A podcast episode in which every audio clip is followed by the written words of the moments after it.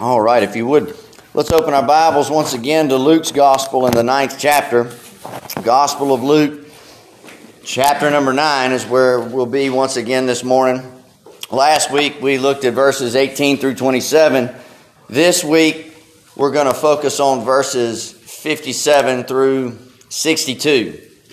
In the text that we're about to read, we're going to encounter three would be disciples. This month we've been thinking continuously about what does that word mean? What does it mean to be uh, a disciple of the Lord Jesus Christ? What does it mean to are there differences between being a Christian and being a disciple?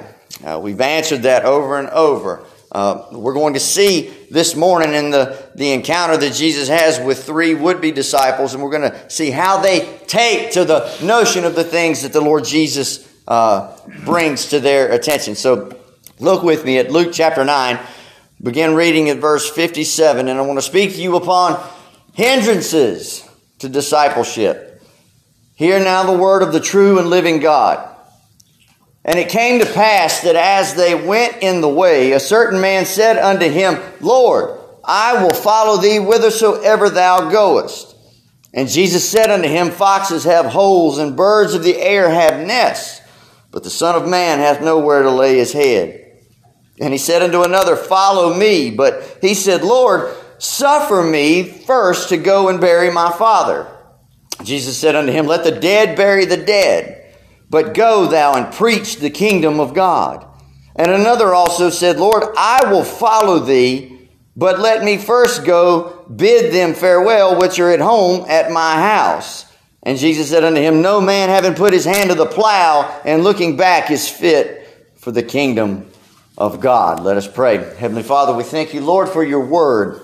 Father, we pray that you would open our hearts and minds to it this day. Father, that you would take this text and you, you would make it effectual, make it real to every heart, to every mind, to every soul, to every life.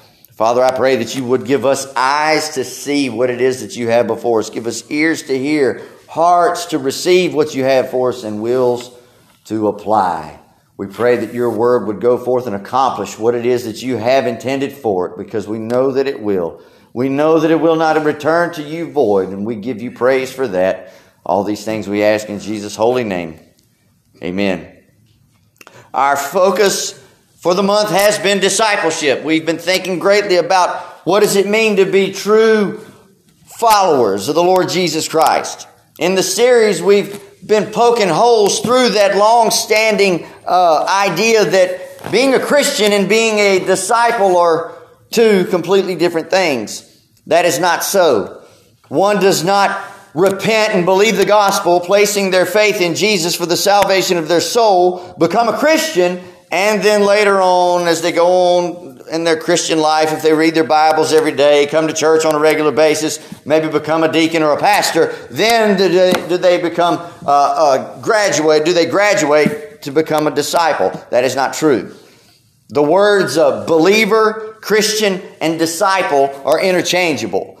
They are three different names for the same creature. They all mean someone who is a true follower of the Lord Jesus Christ. Jesus never called those that followed him Christians. You recall, if you know your Bible, in the book of Acts, which uh, uh, we're studying on Wednesday nights, they were not called Christians first until Antioch. And we have seen, and we, have seen revealed to us from several passages in the scripture that salvation and discipleship go hand in hand. You cannot have one without the other. If you desire to have your sins forgiven and be spared the wrath of God for all eternity, then you must repent, which is turning from sin. And at the same time as you turn away from sin, you must trust and that trusting in the Lord Jesus is turning to Him. And there, you cannot stay in this imagined gulf in between repentance and trusting Jesus. No, you have to turn all the way to Jesus, take up your cross, and follow Him. And again, as I said the, in the first initial message in this series, this isn't pushing salvation by works. Our Lord Jesus Christ paid it all upon the cross. You and I do not have to strive to receive God's forgiveness. That came by grace through, by the grace of God through the merits of the Lord Jesus Christ. All that you and I have to do in order to be saved is believe in that finished work. Hebrews chapter 12 verse 2 says, fixing our eyes on Jesus, the author and the finisher, the perfecter of our faith, who for the joy set before him endured the cross, despising shame and has sat down at the right hand of the throne of God. Jesus indeed paid it all. I love that hymn that we sing so very often. He paid it all. He did all the work. Salvation is not a work. The Christian life is a work. It is hard to be a Christian. It is the most difficult thing a person can do is be a born again child of God. That's why over and over and over Jesus would tell people through, uh, we, we think of that text that I've quoted in the last several weeks, strive to enter in at the narrow gate. Enter ye in at the narrow gate. It's narrow. It's, it's, it, that path is narrow. You, you've got things that are encroaching onto you on every side and you have to strive to get to that gate on that narrow path. Strive to enter through the narrow gate. The, the, the, the, the way of the world is wide, it's broad, it's a multi lane highway, but it leads to destruction. Ephesians chapter 2, verses 8 and 9 are probably two of my favorite verses in the whole entire Bible. For by grace you have been saved through faith. And that is not of yourselves. The very faith that you have to believe and trust in the Lord Jesus Christ is not even derived of yourself. It is a gift of God. Why? Not of works, so that no man should boast. When we are all, when we all do finally get to heaven and we surround the throne of the Lord Jesus Christ, the only boasting that's going to be done is on Him and what He did, what He has done, how great He is, not on anything that you or I would done. However, if that faith is true, if that is true saving faith, that faith will bear fruit. It will bear fruit. And if it's not saving faith, it's going to bear fruit of that as well. I think of my children. My children re- bear resemblance to Jesse and I because we're their parents. They're, they have similar physical features of Jesse and I, but if you were to draw their blood, their DNA is going to say they come from Jesse and I because they're our children. They're, they're, they're, they come from us. The Christian the disciple is to bear fruit, is to have features that say we belong to Jesus.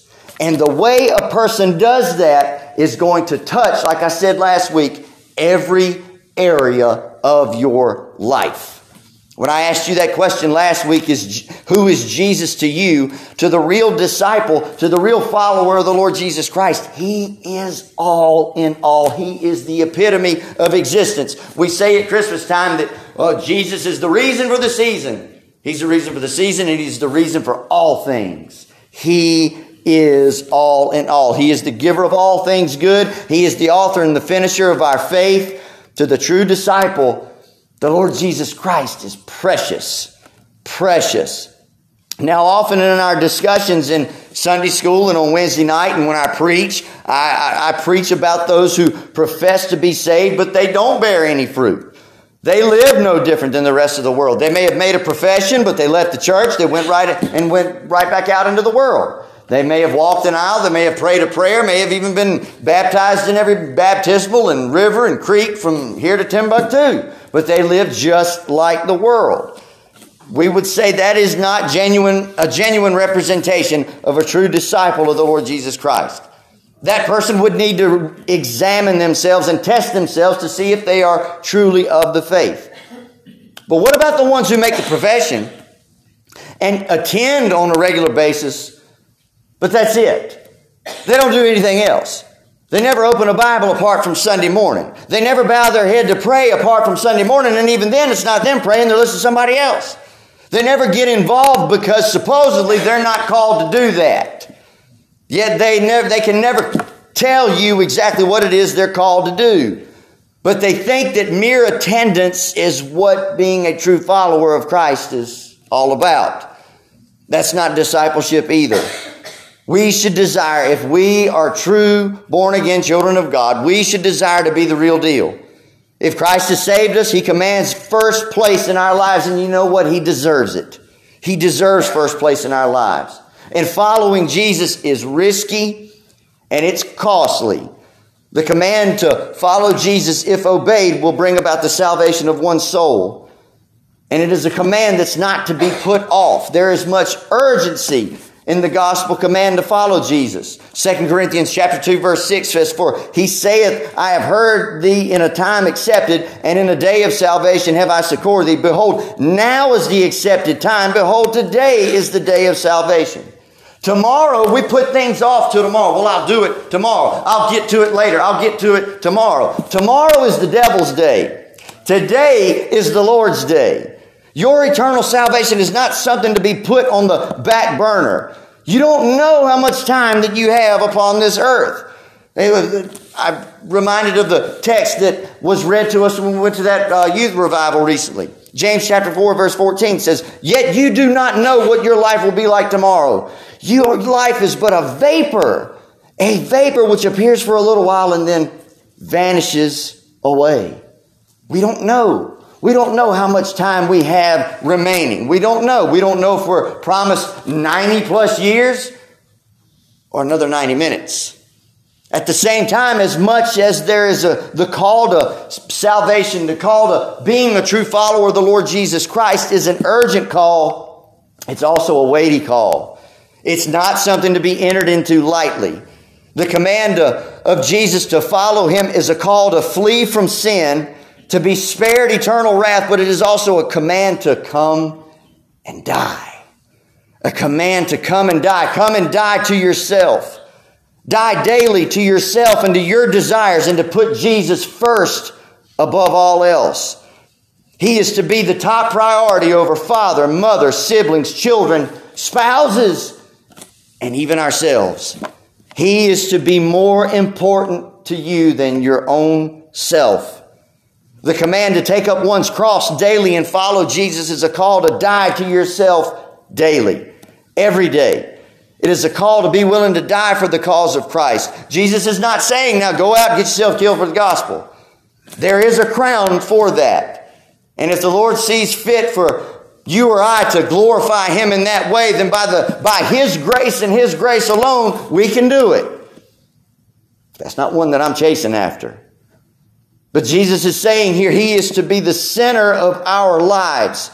And we are to follow Him even in the face of death, even if it costs us our lives. How many in churches today never give a moment's thought as to what it means to truly follow Jesus? I'd be willing to say more than half. More than half of church attendees in North America, I would say, would call, they would call themselves Christians, but their interest in Jesus is a casual one. Part-time pursuit. It's more like a hobby and not their first priority. They are not students or learners as to the, of the Lord Jesus as to what the word disciple means. Disciple means someone who is a learner that would be the majority view of the average church attendee, and maybe even uh, uh, the, the, the majority view of many of most of the churches here in America. Most of the churches of this day are concerned with keeping in step with the times and being on the popular side of issues. Issues that society celebrates, but yet God condemns through His Word. Yet there are loud and leading voices and popular evangelical Christianity that cry that we need to accept these things. Notice I said that many churches today desire to be on the popular side and not on the biblical side. Being biblical doesn't draw huge crowds. In fact, it turns them away. That's what Jesus did. Jesus' invitations were not coaxing and emotion filled. He didn't ask for lights to be lowered and everyone lower their heads and close their eyes and play a, a slow song over and over and over to coax people to come make some uh, uh, uh emotion filled decision. Jesus did not beg people to come and make decisions. That is modern evangelism. It's a focal point. The, its focal point, the focal point of modern evangelism is a moment in time and not a lifetime. I've heard many a well-meaning and well-intended person say, think back to the time when you made the decision to follow Jesus. That's not what we put our trust in.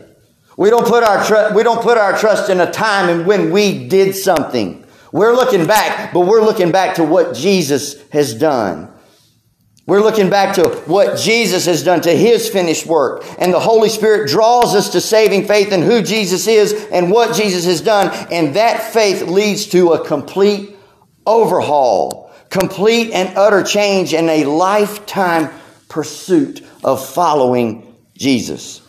Jesus does not seek mere decisions. I've said this over and over and over. He does not want decisions, he wants disciples.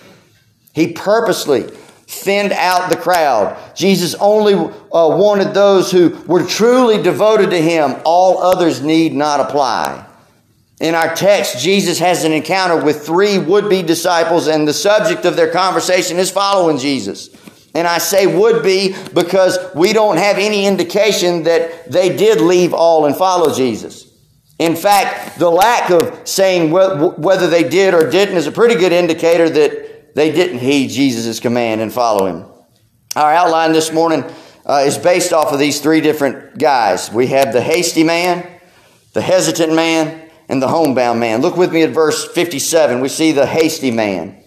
Look what it says. It says, And it came to pass that as they went in the way, a certain man said unto him, Lord, I will follow thee whithersoever thou goest. The parallel text to this is found in Matthew's Gospel, Matthew uh, chapter 8. I'm going to read a portion of that to you, beginning in verse 18. It says, Now when Jesus saw great multitudes about him, he gave commandment to depart unto the other side. And a certain scribe came and said unto him, Master, I will follow thee whithersoever thou goest. So the, when we take what is written for us in Matthew's gospel, we know that this guy who's, who's hasty, who's, who's, who's in such a hurry to follow Jesus, he's a scribe. And you know the, the kind of person this is. The kind who is, who's been driven to some high point of emotion. And that's where this man is. He is very eager. He has been seeing all the, the miracles that Jesus has done. And, Jesus, and, and, and if you read Matthew 8, you read the miracles that he did in the guy's presence. He heals a leper. He heals a, a, a centurion, a centurion servant. He, he heals that man's servant, never even lays eyes on him, doesn't touch him. The centurion uh, uh, says, look, uh, uh, you know, my, my servant is, is lying sick of palsy and grievously tormented. Jesus says, I will come and heal him. But the centurion answered and said, Lord, I am not worthy that you should come under my roof. But speak thy word only, and my servant shall be healed. And Jesus was so impressed at the man's faith that that's what he did. Right there on the spot. Never laid physical eyes on the man, and he healed him. He healed the centurion's servant. And so this, this scribe is seeing these things, and he's seeing these things being done, and now he is overcome with this emotion. He's overcome with emotion, and, and now he, he, he decides to, to I'm going to follow Jesus. I've seen it all. He's been part of that crowd. He's had that firsthand experiences, and now he's astounded. He's attracted to Jesus. He reaches the, the highest level of devotion in his mind, and he says, Man, I'm going to stop being a scribe and I'm going to follow Jesus. This guy is the only one out of the three who approaches Jesus. Jesus approaches and initiates the conversation with the other two gentlemen.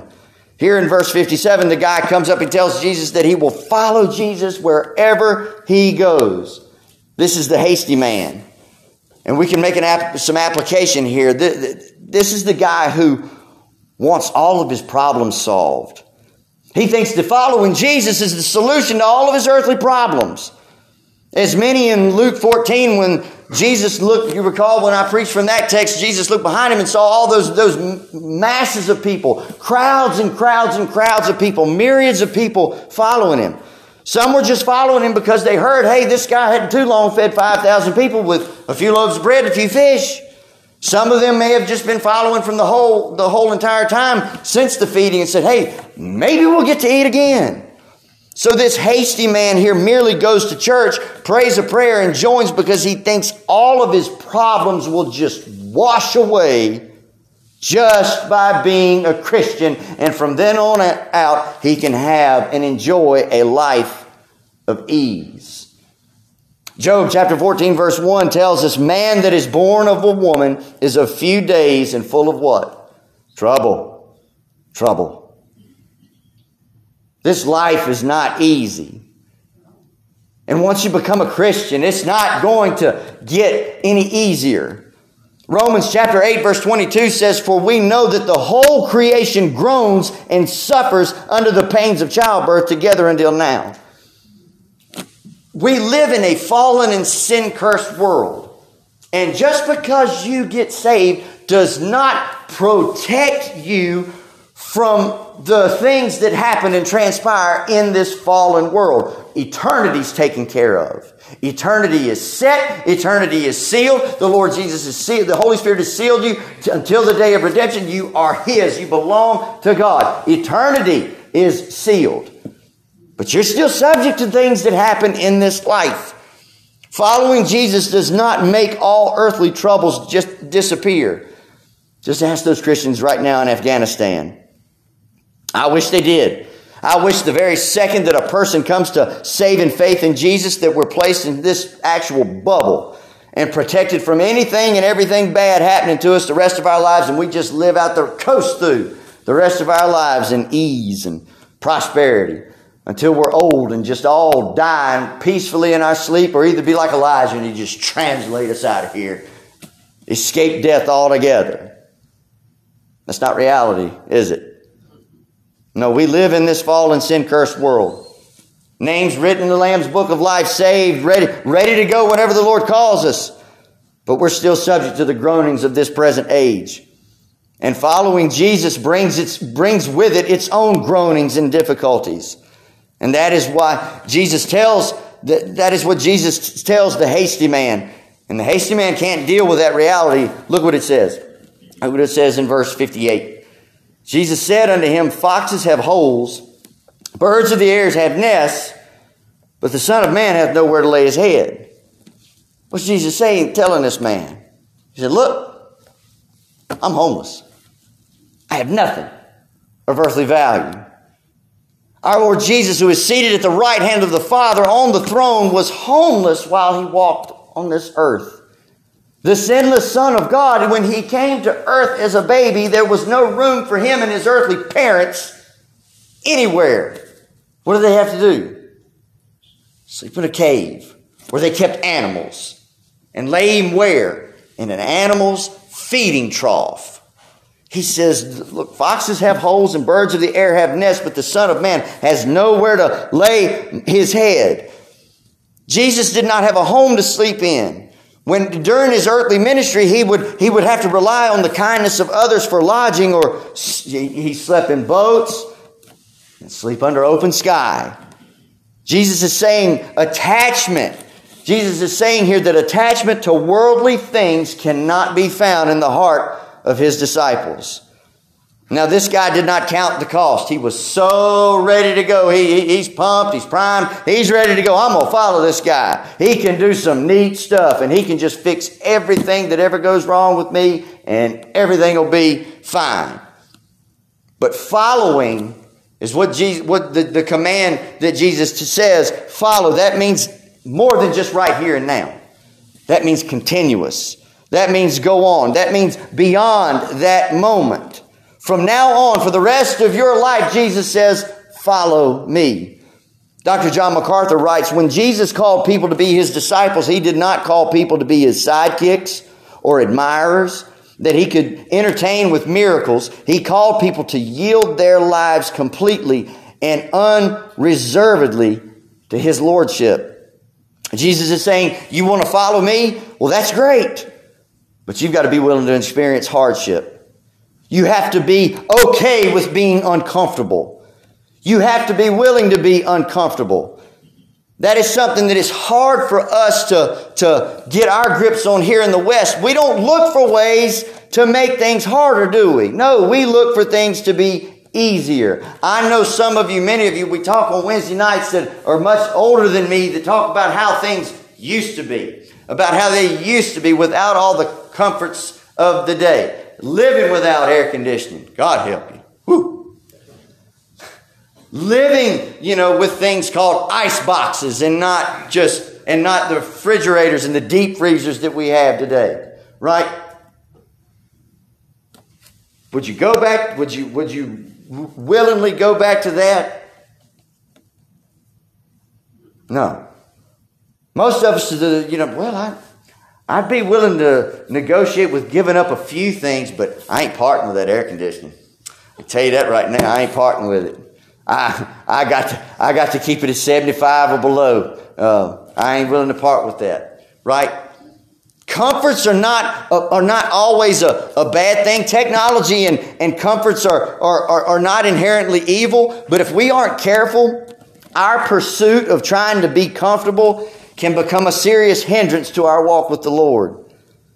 We should just have the right mindset about the, the, the, the blessings that God gives us. Listen to this. Philippians chapter 4, verse 11. This is, this is what the Apostle Paul says. Not that I speak from want, for I learned to be content in whatever circumstances I am. I know how to get along with humble means. I also know how to live in abundance. In any and all things, I have learned the secret of being filled and going hungry, both of having abundance and suffering need. How did he do it? He tells us in verse 13, I can do all things through him who strengthens me. That's how.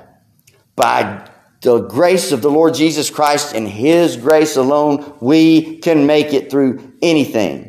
We can endure all hardships. We can endure all circumstances. He is the blessing giver and the ultimate blessing. He is the blessing giver and at the same time the ultimate blessing. He is the ultimate prize. So as long as we are, are His, as long as that we are His disciple, as long as that we are following Him, He is our greatest comfort.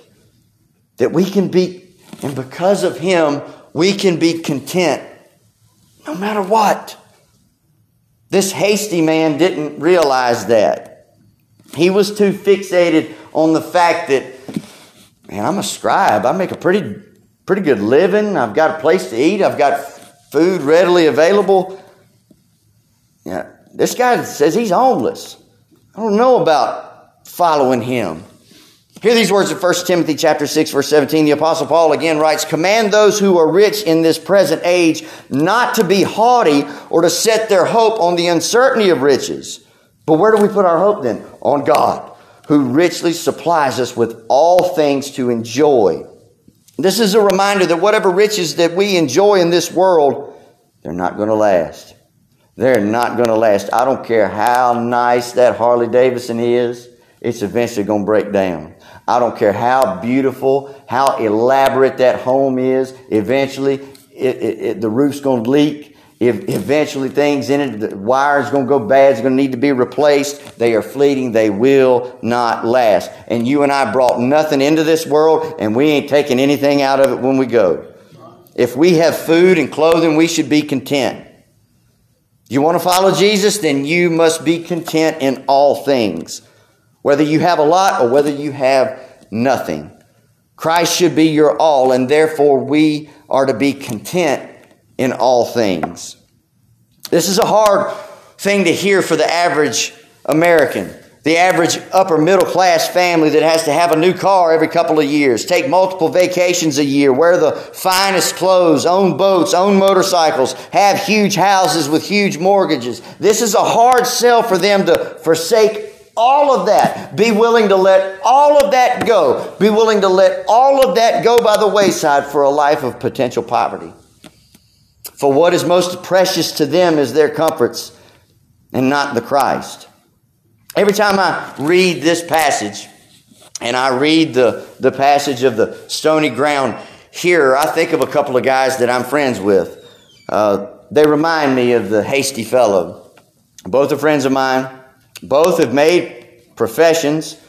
Both made professions and then dove into reading the Bible. One even took some online Bible courses.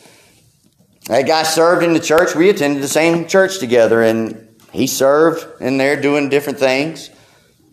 But to my knowledge, neither one of those friends of mine are walking with the Lord currently.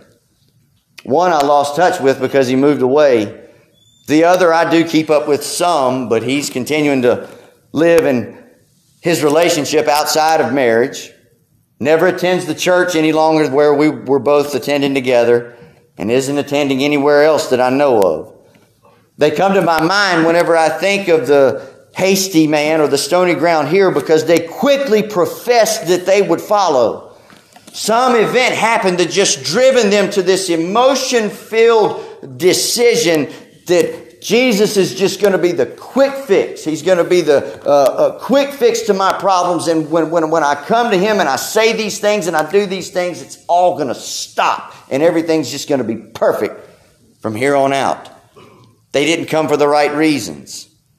And because they didn't come for the right reasons, they did not continue to follow. I pray one day they will. You think about that old hymn, we sing it sometimes too. Where he leads me, I will follow. Where he leads me, I will follow with him, with him all the way. Will you? Will you? I'm asking you this morning, will you follow Jesus? Are you truly following Jesus? Will you follow him wherever he goes all the way to the day that he calls you home? Point number two, we see the hesitant man. Look what it says in verse 59. And he said to another, Follow me. But he said, Lord, suffer me first to go bury my father. The Lord commands the, the, the next two guys to follow him. This is the gospel invitation. This is a gospel invitation to follow him immediately, follow him me- immediately, right now, and follow him forever. Follow him. The one we are calling the hesitant man says that he will follow Jesus, but there was something that was hindering him. There was something that was hindering this man. He was hesitant about following Jesus. He says, Lord, first let me go bury my father.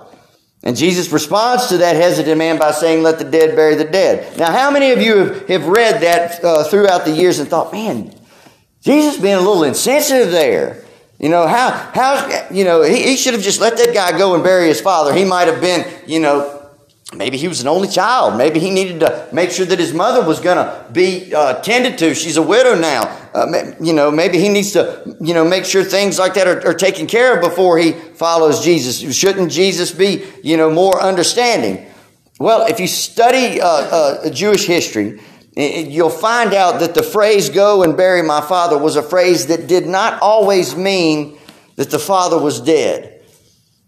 And of course, the Lord Jesus, being the second person of the Godhead, he could see that man's heart and he knew if this guy, he knew what this guy was telling him to be truth, to be true or not. In ancient Jewish custom, that saying, go and bury my father, didn't have to necessarily mean that he was dead. It could have meant that he was dying. It could have meant that he was in his latter years. It could have meant that he was on his deathbed and he was saying, you know, uh, I, I, go bury my father, meaning I'm going to stay close by because when he passes, I'm going to see to the conclusion of his estate. That man was hesitating to follow Jesus because he wanted to collect his inheritance first. So the man was hesitant because he, he was not sure if following Jesus was a foolproof, safe plan. He wanted to get his inheritance and make sure that he had a safety net in case following Jesus didn't pan out like he thought that it would. The man was hesitating in order to get what he thought was a guarantee on his future. He's saying, Look, I've lived too long to leave now without my inheritance.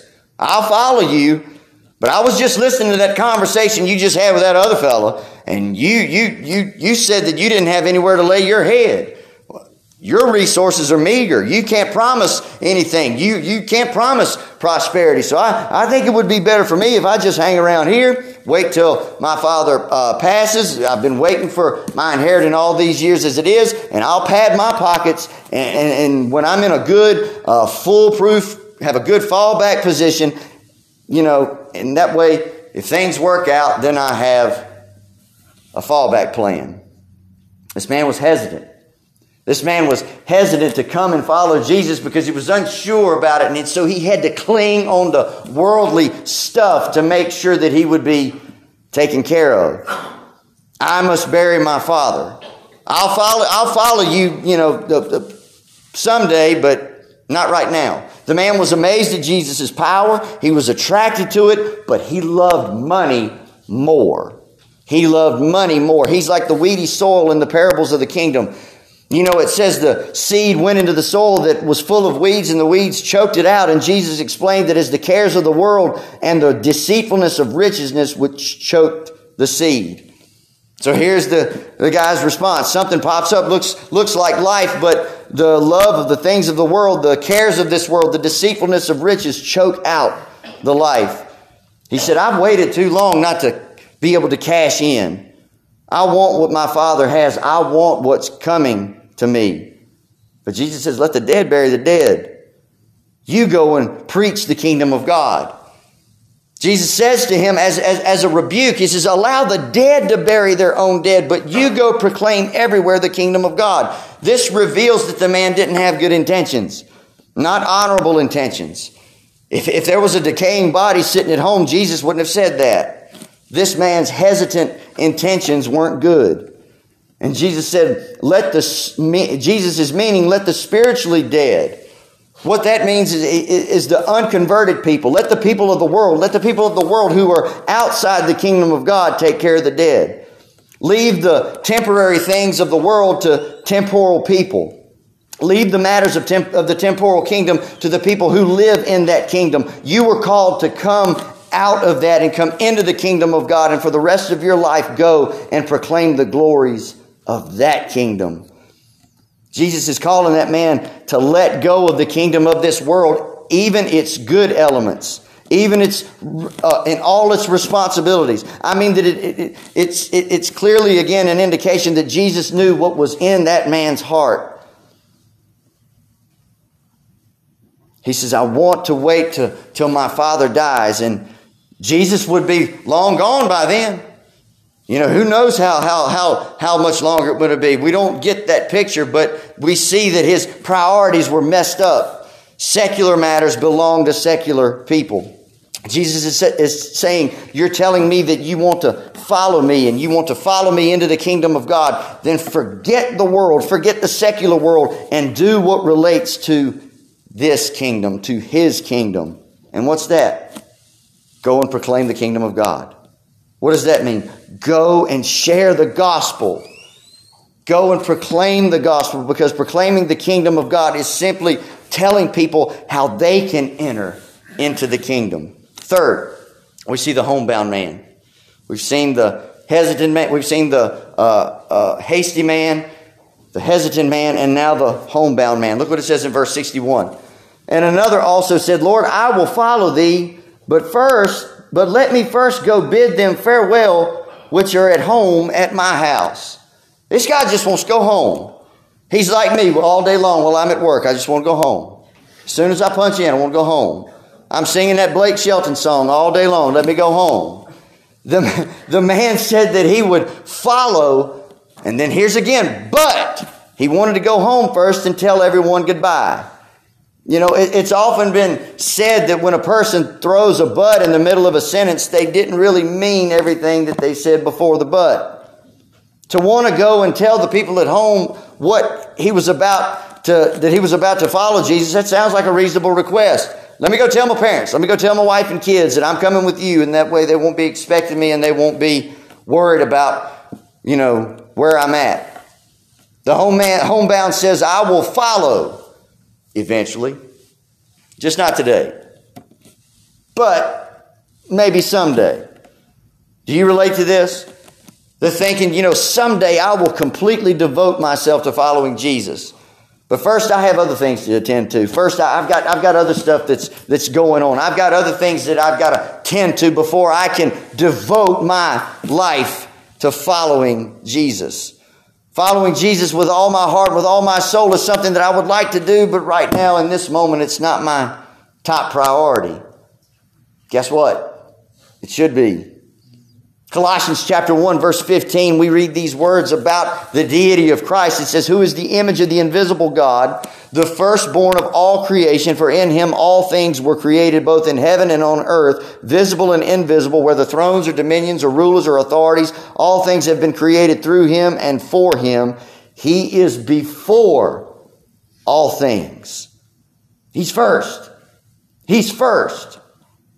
He's first because he is God and in him all things hold together. And he is the head of the body of the church, who is the beginning, the firstborn from the dead, so that he himself will come to have first place in everything.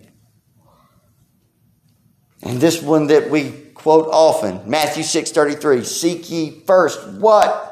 The kingdom of God and his righteousness. Him first. He comes first before all things, before parents, before siblings, before spouses, before children, before your own self. Christ must come first.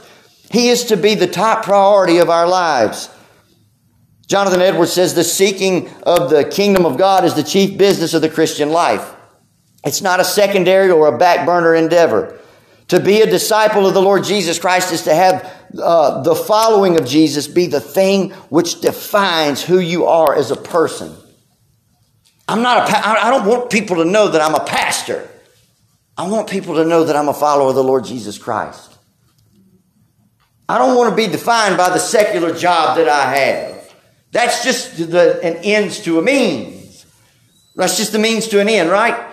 I want to be identified by Him, by following Him, being known through Him, what He did, who He is, what He's done. Jesus gives this homebound man the strongest rebuke of the three. Look what He says. He says, And no man, having put his hand to the plow and looking back, is fit for the kingdom of God. Jesus once again use a, uses an agrarian reference uh, to, to reference that agriculture, agricultural society of that time. All of you who grew up on farms or still grow gardens. What do you know about plowing fields, right? If you're doing this, it don't matter whether you're holding on to a, a, a, a handheld plow. If you got a team of, mules that you're having to holler uh, uh, gee right and haw left, or if you're driving that tractor, if you're looking back, what are you going to do? That row ain't going to be straight. You're going to have a messed up looking field. And you're going to have to keep working over it, right? Looking back to the field, you take your eye off of the other side, which is where you're going, so that that road would be straight. The picture of the one who looks back reminds me of the story of Lot's wife. Y'all remember her from the book of Genesis? Right?